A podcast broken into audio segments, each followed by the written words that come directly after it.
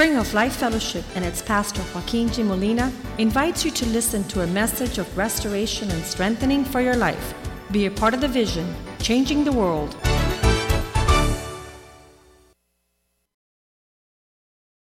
Thank you for what's going to take place this morning. We give you thanks for your peace. We give you thanks, Lord, for how you have called us to serve you, who we are in this world, and what it means to be your people. We pray that you would move with power, with grace this morning, that we would leave this place having been in your presence, Lord.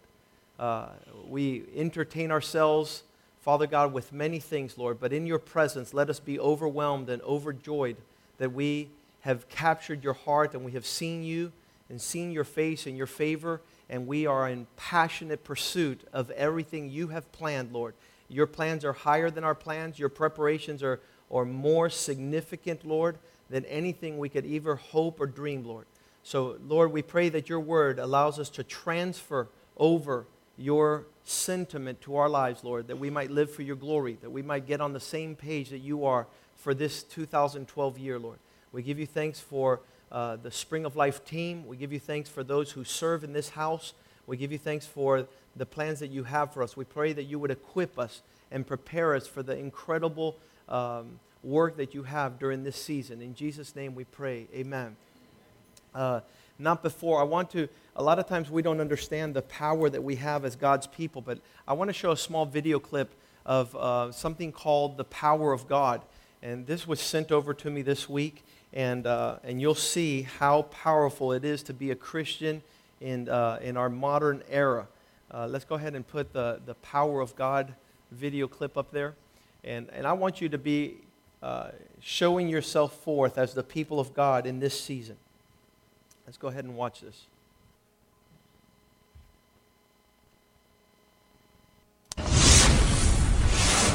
Frisco, Texas. Sometimes you don't have a weapon for fighting back. And when an armed robber bursts through her door, shop owner Marian Chadwick thinks she doesn't have a prayer. He comes to the counter with his gun and he taps on it and he says, "This is a robbery, I want your money." With a loaded gun just inches from her face, Marian calmly retaliates using the power of the pulpit. You get out of my store right now in the name of Jesus. I planted my feet, pointed my finger in his face, and I said, "In the name of Jesus, you get out of my store." Though she's a hair trigger from being blown to smithereens, Marian relies on a higher firepower. You get out of my store right now in the name of Jesus. That was my weapon, that I had one shot. The thief reels from the biblical assault. But the preacher's not done with her sermon. "Now I bind you by the power of the Holy Spirit. Leave." Marian doesn't know if the crook is afraid of Jesus. Right now, in the name of Jesus. Or her. He backed up, and he kept backing up until he got to the front door, and then he took off. Marian may not have saved the robber's soul, but using the word definitely saved her life. In the name of Jesus. Wow. We have our own Marian here. You guys remember that the same thing happened to Keiko, right? One of the sisters in the church, a guy jumped in her car and says, "Get out of the car." She goes, "No, in the name of Jesus, you get out of my car right now." And he goes, "Okay, I'm not going to take your purse, but I'm taking your car." She goes, "No, you're going to leave right now in the name of Jesus." And he just got out of the car and took off. So don't forget to use the name of Jesus when you're up against the foes that come against us. And there's a power in that name that's powerful. My heart in this season is to, we said it, in 2012, we're going to try and grow more intimate with the Lord. And growing more intimate with the Lord, if you were here on Wednesday and Thursday, you were able to see that pursuing God is loving what God loves and hating what God hates. And if there's one thing that God cannot stand that's a plague in our time, is the issue of things being written. If you guys were to watch, I brought some clips here of the paper. You guys would recall the calamity of these big, giant waves kill 13,000 in Asia. And the people are distraught and they're overwhelmed by huge plagues that have befallen the earth. There's another one here that shows a map of what was before and what is after the big wave. And you'll see that all the construction is wiped away, almost like it's just blown out of proportion in proximity. Well, I really believe that these are just natural disasters. And the natural precedes the supernatural. If they were to publish what's taking place today with respect to what we're going to share, it would fill our newspapers. I think it's so rampant that's why it doesn't even make the front cover. It's like normal. It's like the common cold. And this morning, we're going to talk deep in the heart of God with respect to a relationship with God the Father. But not before, let's go ahead. We prepared a little video clip just to give you a little bit of insight of what's taking place all over the world. And that it should be on the highest radar of your concern. In fact, it's a viral epidemic in our generation.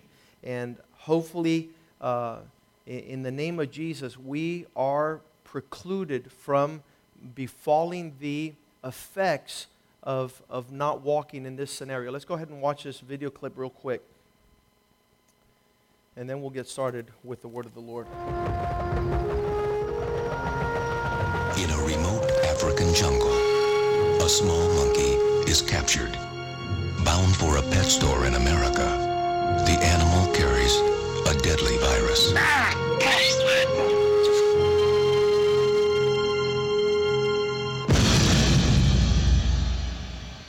I know that some of us have doubts about what we're about to do. We'd be less than human if we didn't. But the fate of the nation, perhaps the world, is in our hands. We cannot, we dare not refuse this burden. I'm confident that each of you will do his duty. God forgive us. Your town is being quarantined. We got 19 dead. We got 100 more infected. It's spreading like a brush fire. What are you talking about? If one of them's got it, then 10 of them have got it now. And if one of them gets out of Cedar Creek, we have a very interesting problem. If that bug gets out of there, 260 million Americans will be dead or dying. I'm leaving with the team in an hour. From the heart of a small California town. Damn it, Sam, I want to save these people, same as you. To the inner circle of power in Washington. The most optimistic projection for the spread of the virus is this. 24 hours, 36 hours, 48 hours. The greatest medical crisis of all time. We can't stop it. Begins. Try to remain calm. Many people are dying and are going to continue to die unless we find this monkey. There will be panic the likes of which we have never seen. There you are! Attention, Portland residents. People of Seattle, citizens of San Diego. Residents of Atlanta.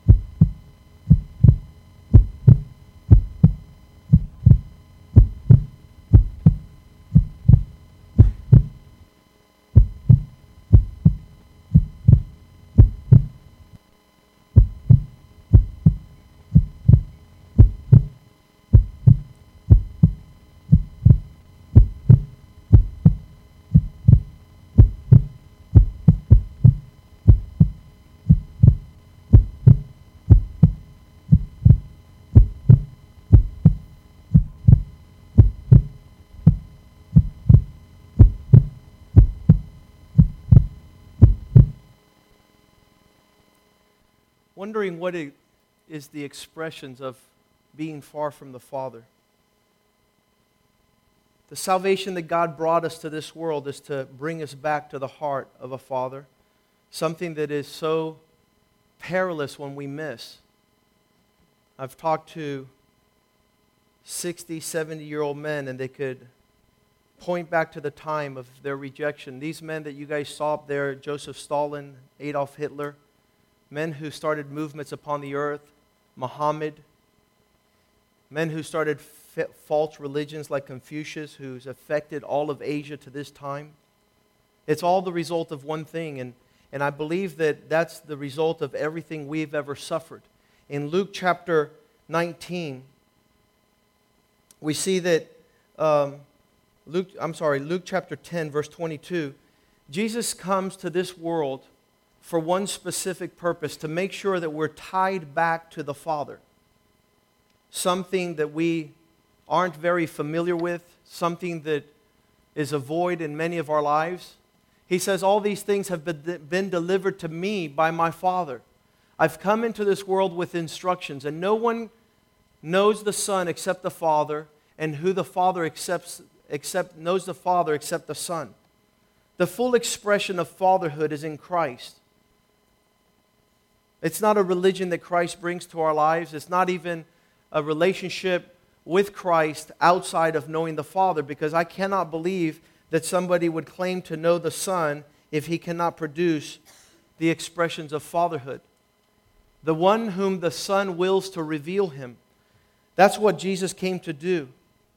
And I think that every aspect of the life of a non-believer is affected because of a lack of having a father in his life. And we know that there are biological fathers who perform a physical function, but the true function of a father is to bring us into real relationship with the eternal Father. And we see here time and time again that the men of God that follow Jesus Christ were saying, you speak so much of the Father, why don't you show us where He is? In John chapter 8, verse 19. The question many of us have is, where is your Father? And Jesus answered, you know neither me nor my Father. If you had known me, you would have known my Father also. We have the most incredible access to the presence of the most incredible Father that this world needs. And in that relationship, and in that devotion, and in that proximity, everything is met at incredible levels. He tells them, you being bad father knows how to give good gifts to your sons. How much more will Father in heaven give the Holy Spirit? Give that which attaches us to God, to those who ask of Him.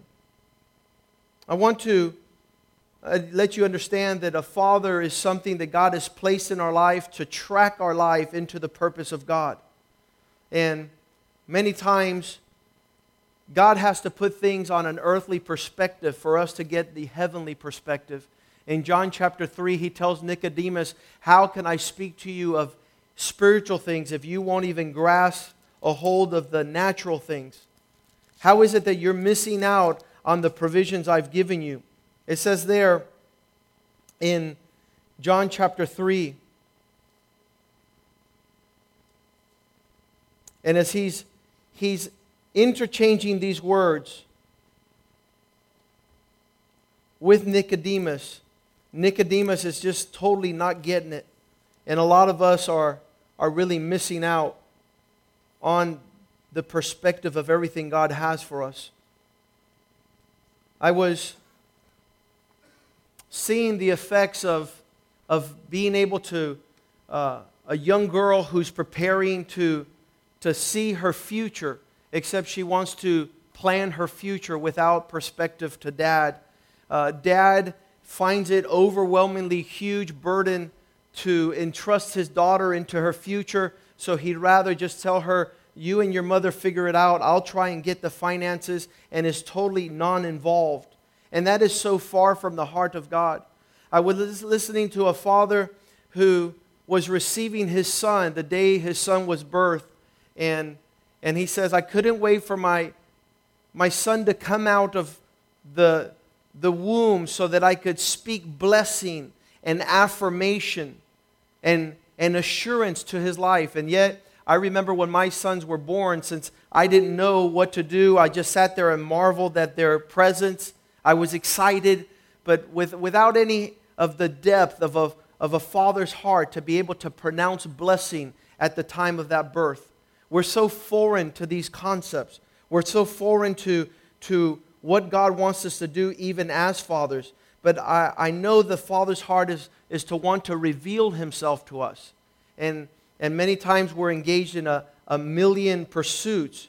In John chapter 15, verse 1, Jesus tells His followers, He says, the reason people act the way they do. And we're reading John chapter 15. It says, 16:3. And these things they do unto you because they do not know me. All these things they will do to you because they have not known the Father or me. Could we go a little bit further to understand what this world is going through? The attitudes, the situations in people's heart is truly just pinpointed to one area. We could call him a jerk, we could call him selfish, we could call him despised, but the truth is that they haven't come into relationship with the Father, because that is the perfect relationship that we needed to be a part of since day one. Our prodigal life, our life living far from the Father's house is the result of trying to impress others, trying to engage in a manner that's not ourselves. All these expressions can be tracked to one very definite place. They have not known the Father. All these things they will do. They don't come to church because they don't know the Father. They don't have a relationship in Christ because they do not know the Father. As soon as you get a taste of the Father, you're going to be overwhelmed by His goodness. He says in John chapter 14, verse 2, there's always place in the Father's house. There's always preparations. There's always provision. There's a vast resources of wealth and goodness in the Father's house. In my Father's house are many mansions. If it were not so, I would have told you. For now, I too will go and prepare a place for you.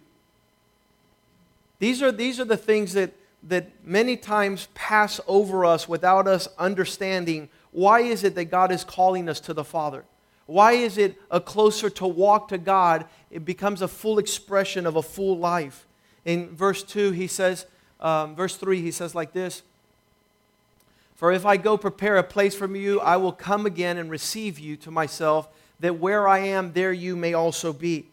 It was a continued, in verse 18 of that same chapter, he says, I will not leave you without provision. You will not be orphans. You will not be as those that don't have provision. All our lack of provision is our lack of coming to the Father. I can say that our preparations before we get started in our career, in our marriage, in our family, in projected in our purpose, all these things are a disconnect from the Father. If we can ask God, Lord, could I go back to understanding that place? Could I go back to that place where I've missed out?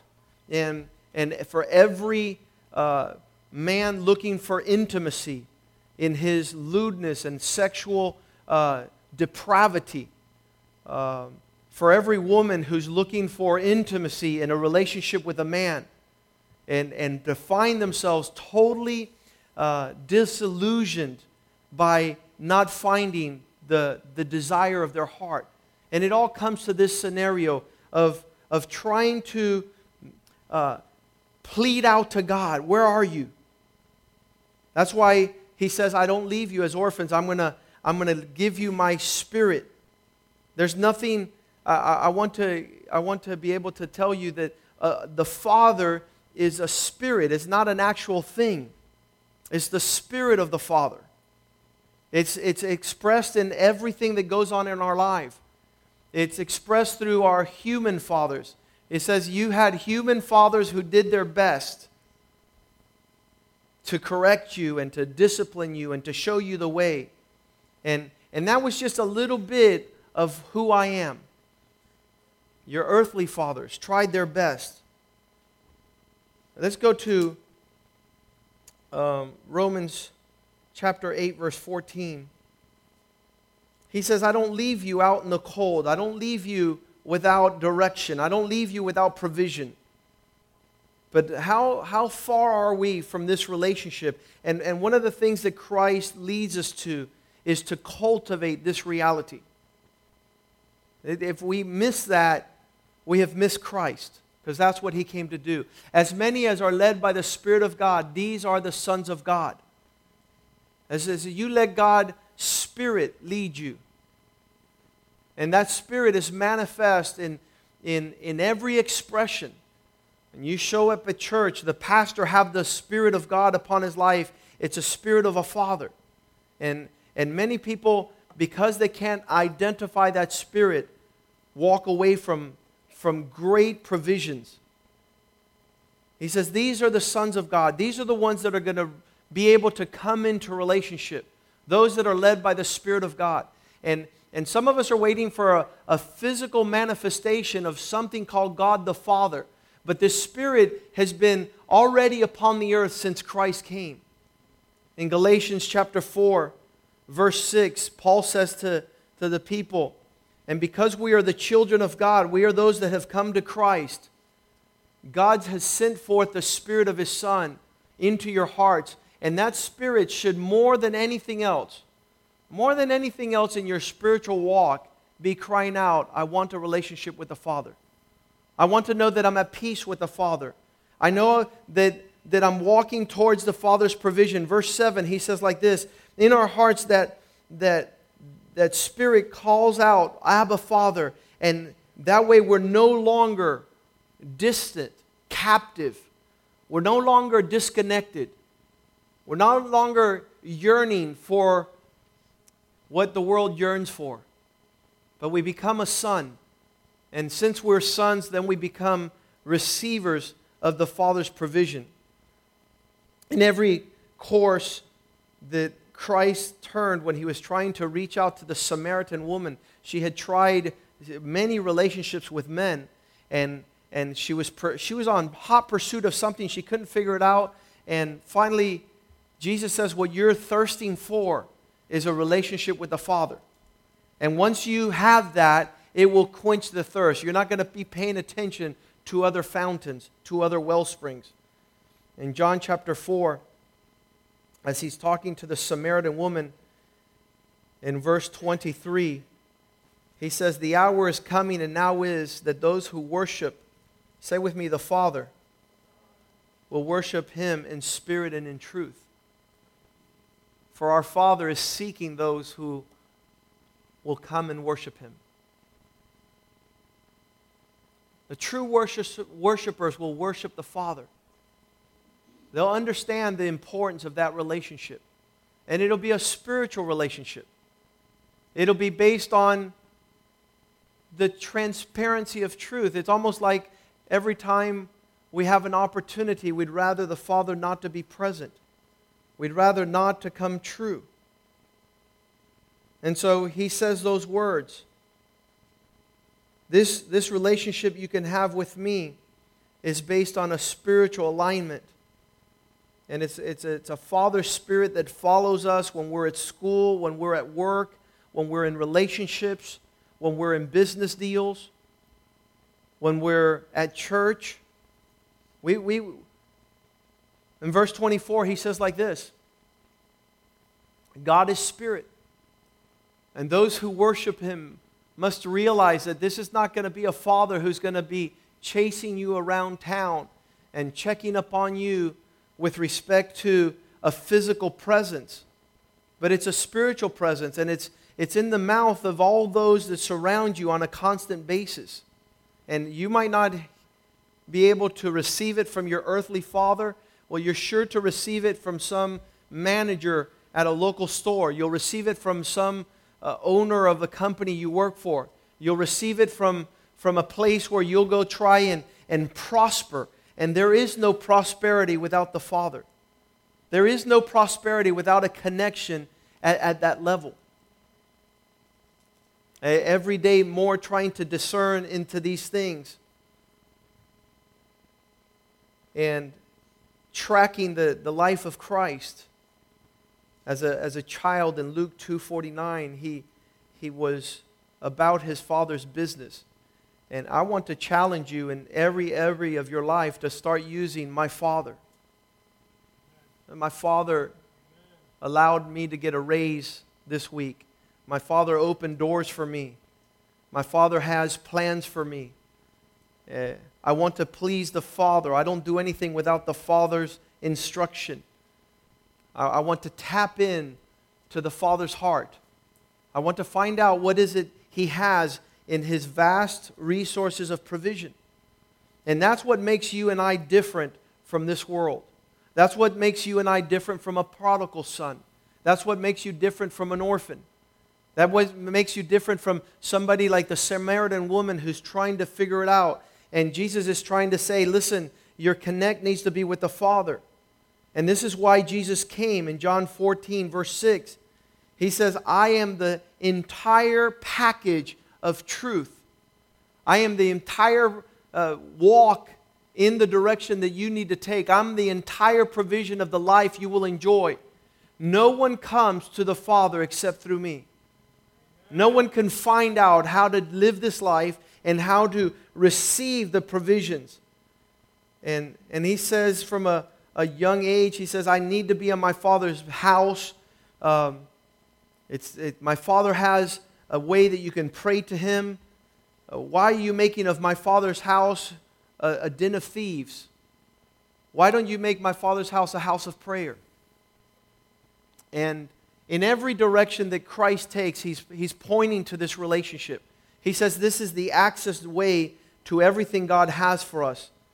I realize that when He tells in Luke chapter 15, when He tells the whole story of the prodigal son, and He says,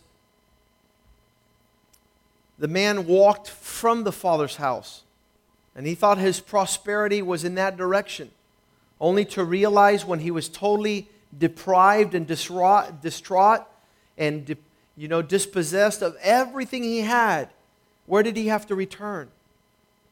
He had to return to the Father. In my Father's house, there's much provision. There's many plans. You start wandering out there. It's funny how Christians go in the pursuit of the world thinking that the world has something.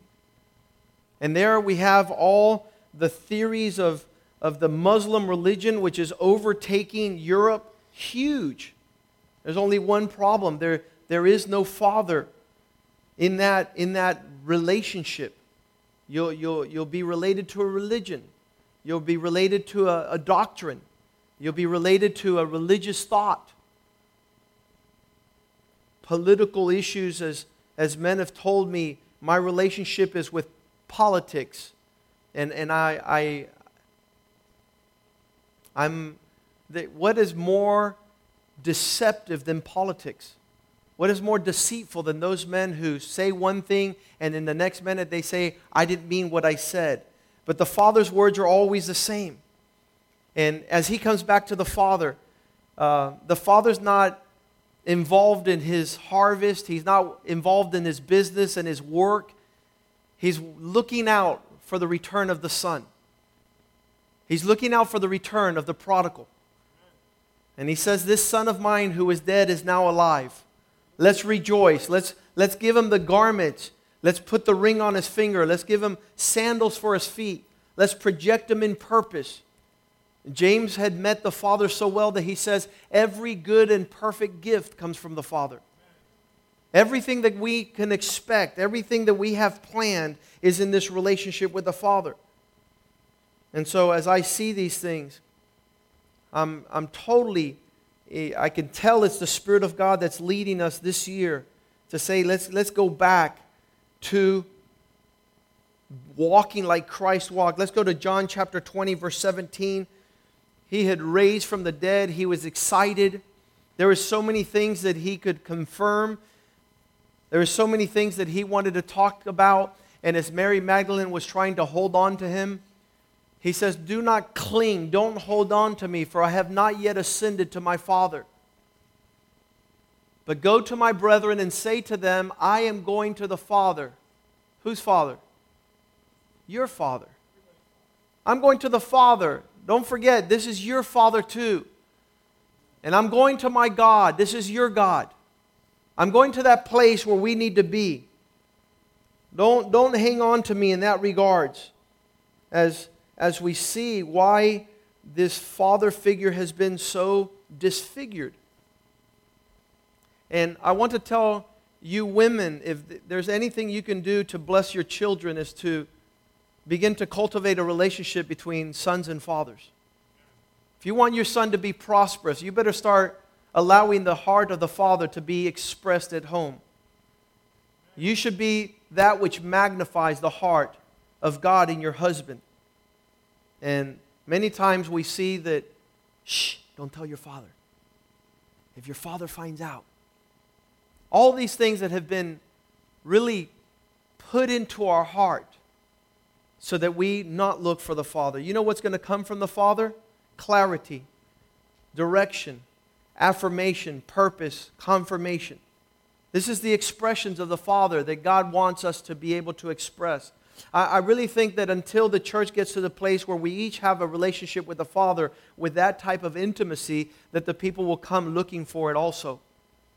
Because when the Samaritan woman goes back to the city and she says, I got a connection with the Spirit of the Father who's seeking those who worship Him to worship Him in spirit and in truth, that's when the whole city comes out.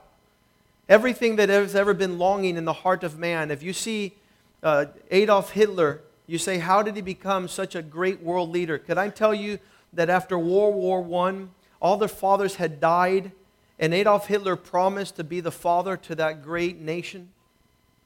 And so that's why he got the following.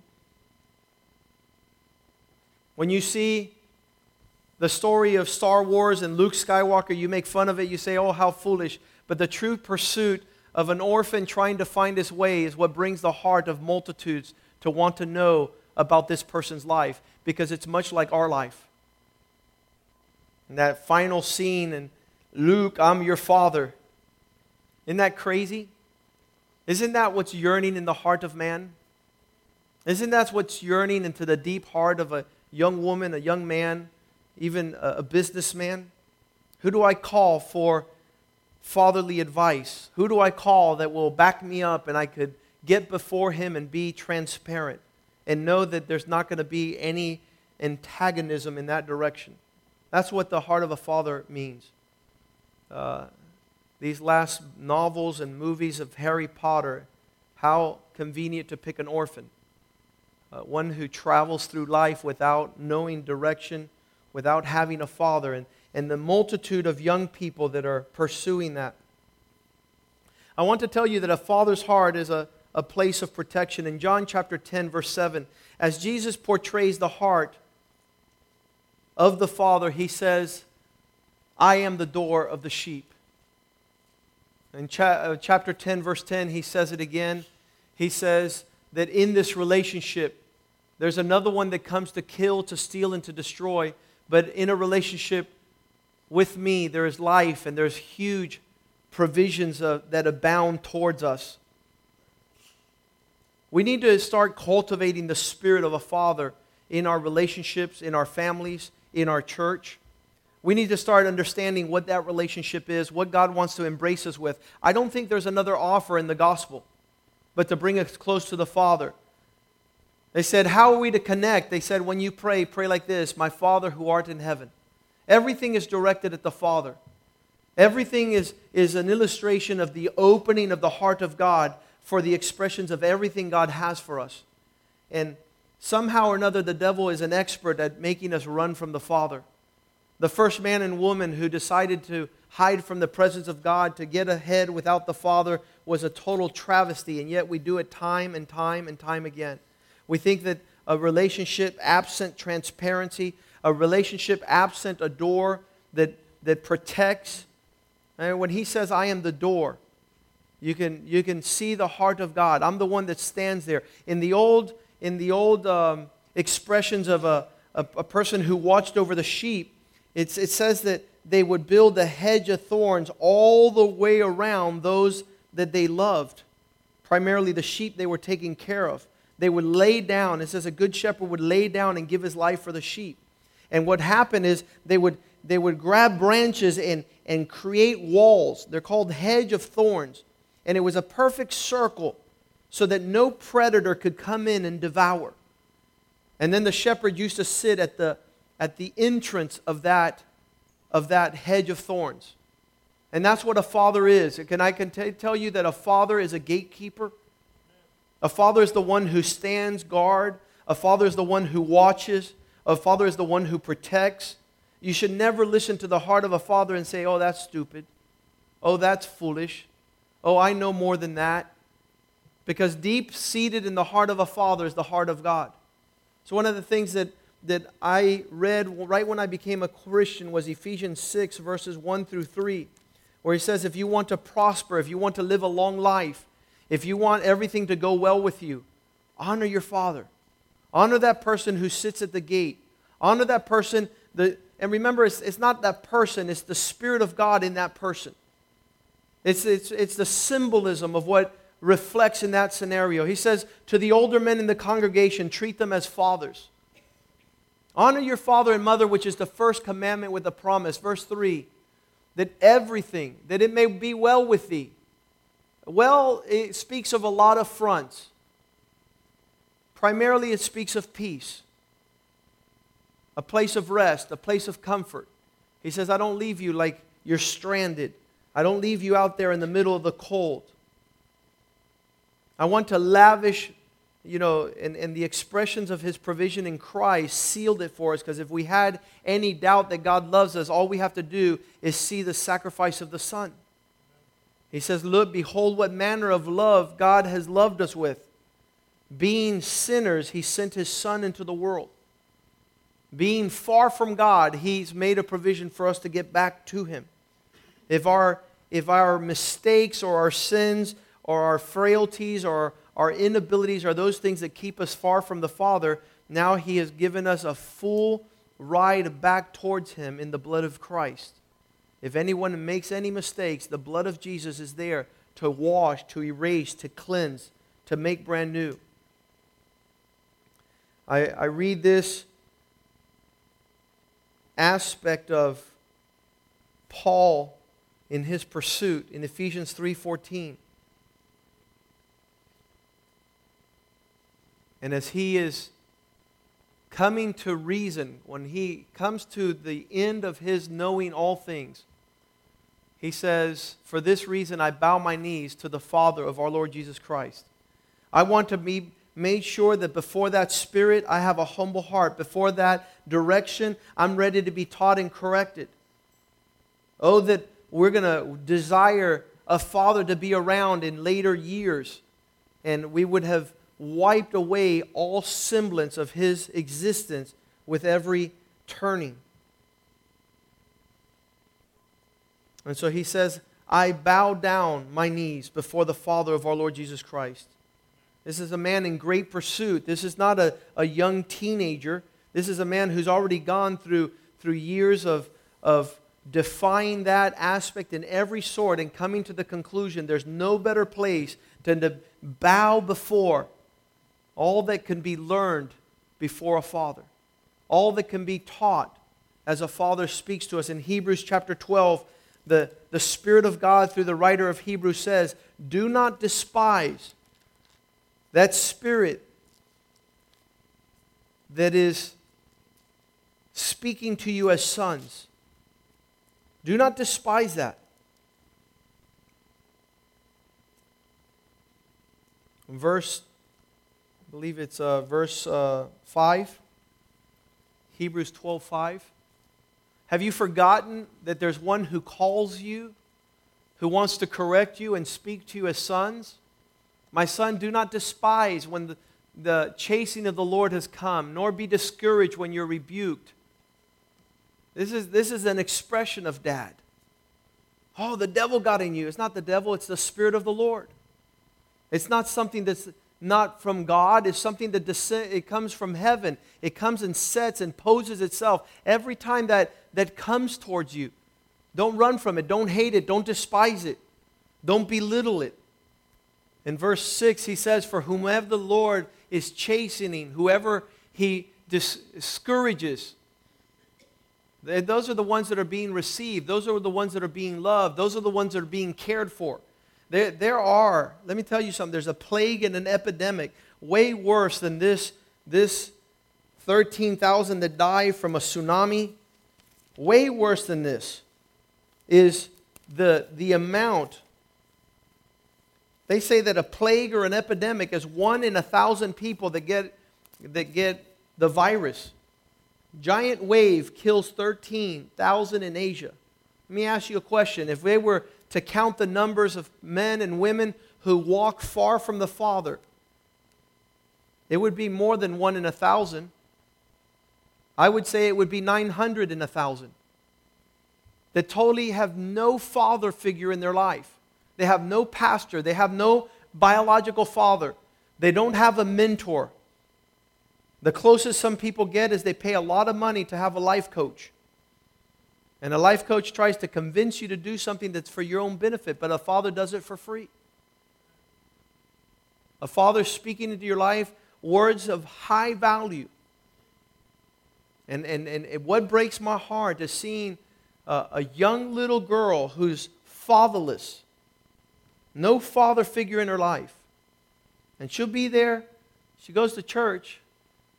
She'll hide from church. She'll hide from her pastors. And she'll run to a fatherless son, a fatherless daughter, running to a fatherless son, saying, "Let's go and let's run away. We have plans. I have something I want to do in life. I want to be able to give you." Without a father in his life, he can't give her anything. Without a father in her life, there's nothing to be sought. Just a bunch of sorrows. And so if the little girl said, "Let me go check real quick. I'm going to go talk to my mom," the mom is fatherless. And the mom will say, "Let me check with grandma." And they'll go checking for grandma, and grandma's fatherless. And so you got all these fatherless people, all these orphans trying to put together the plans without a father in place, without having the concerns of what a father's heart would bring to the picture. Having a father's heart, I look over in that direction and seeing that play out, and a father's heart is broken. Then looking at our Father in heaven, seeing his heart broken. Because again, we're trying to pursue plans and pursue purposes, all the while walking far from the Spirit of God. And so we cannot prosper in these things that God has for us. You know, Father is there to give the affirmations. In 2 Peter 1:17, Peter, the follower of Christ, says, "We were there when Christ was in the mid of his 30s, and he was pursuing his purposes. And we heard that voice.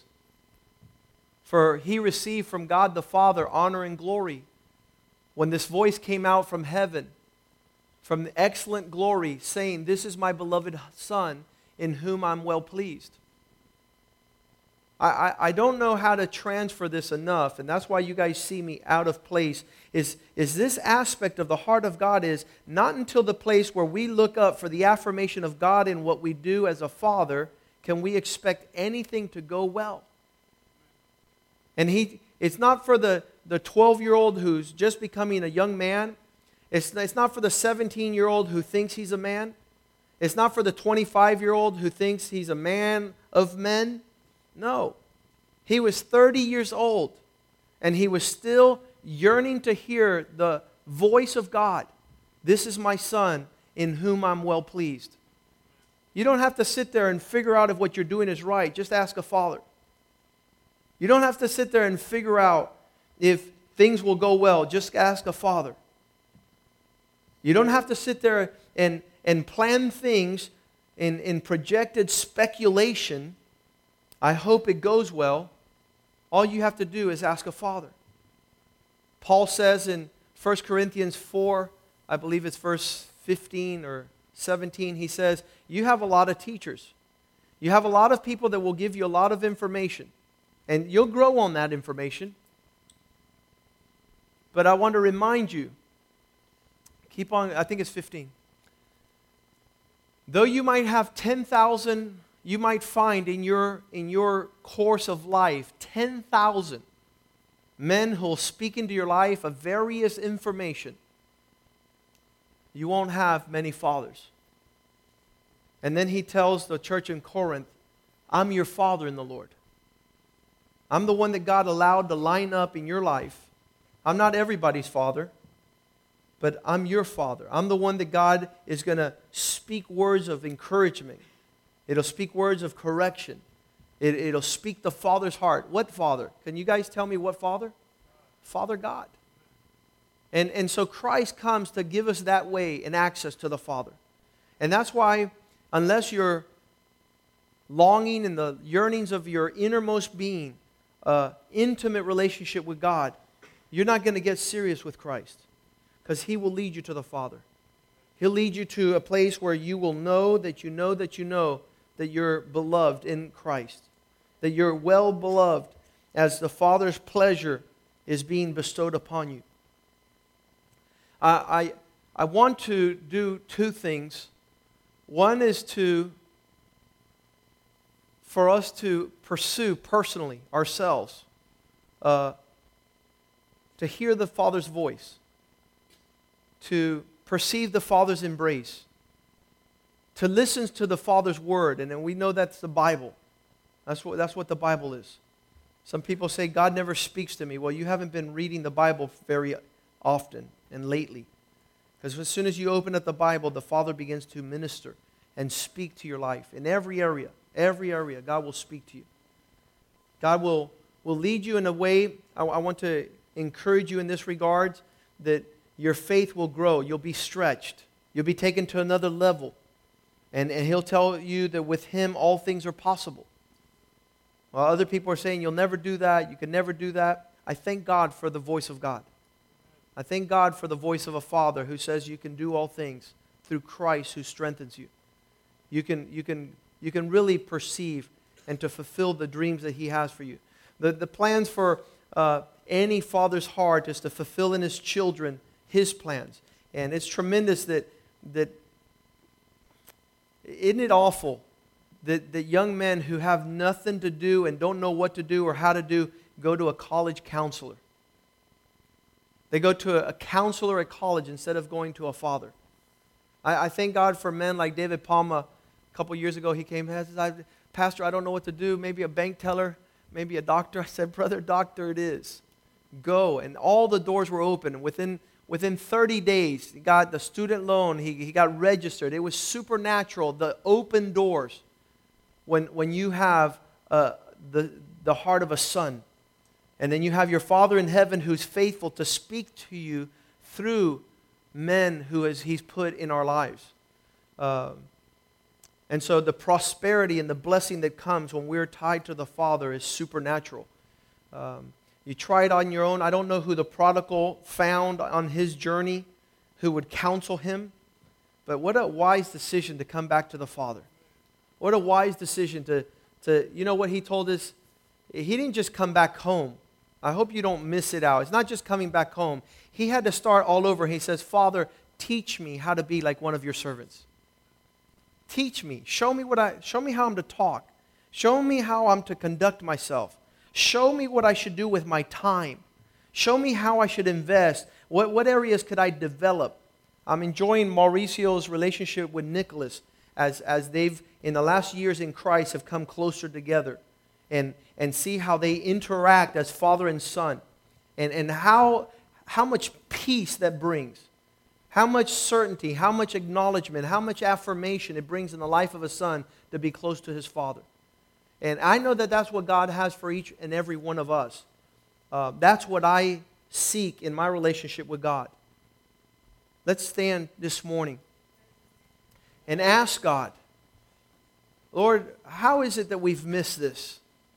How is it that we've come to Christ and we don't know that it's all about the Father? How is it that we've We've so many areas in our lives that are yet undefined. And you know why? Because it's that viral, the virus of the fatherlessness that's hit our generation. If you see every single one of these people that we've listed in our small video clip, Ellen DeGeneres, no father. She speaks out of the, being cynical in a life without peace, without provision. Our present president, Obama, Barack Obama, no father, a fatherless man. His wife, Michelle, a fatherless woman. Not being able to cultivate that spirit. And yet us as born again in Christ Jesus, Christ wants to begin to cultivate this at such a level that the world recognizes. The world has made us feel foolish that you're 30 years old. Imagine Jesus at the age of 30. That's when his ministry started, from 30 to 33. And he says, I will do nothing unless first I talk with the Father. The words I speak are because I have them backed up by a Father. And it's not necessarily a particular person. Remember, it's a spirit. Our Father is a spirit, and that spirit will speak to our biological dad. It will speak through our professors. It will speak through our bosses. It will speak through the pastor. It will speak through the Word of God. The closer the tie to the Spirit of God, the more prosperous man. The less connection with the Spirit of God, the more we're unable to say, Abba, Father. The more we're disconnected in our needs and provision. As we sing this song, I want to encourage you to begin to say, Lord, I want my heart ties to be thrown in the Father's direction. My heartstrings. If I'm going to be pulled by something, I want to be pulled by the Father's heart, the Father's words, the Father's Spirit. As we sing this song, you tell the Father, I need you. I love you. I want you in my life. I'm going to begin to use that word, my Father, in many areas of my life, in my relationship with my wife, in my marriage, our children, our businesses. My Father, my Father, my Father who is in heaven. He sees in secret and blesses you openly. Let's start singing to the Lord, and let it be your prayer this morning.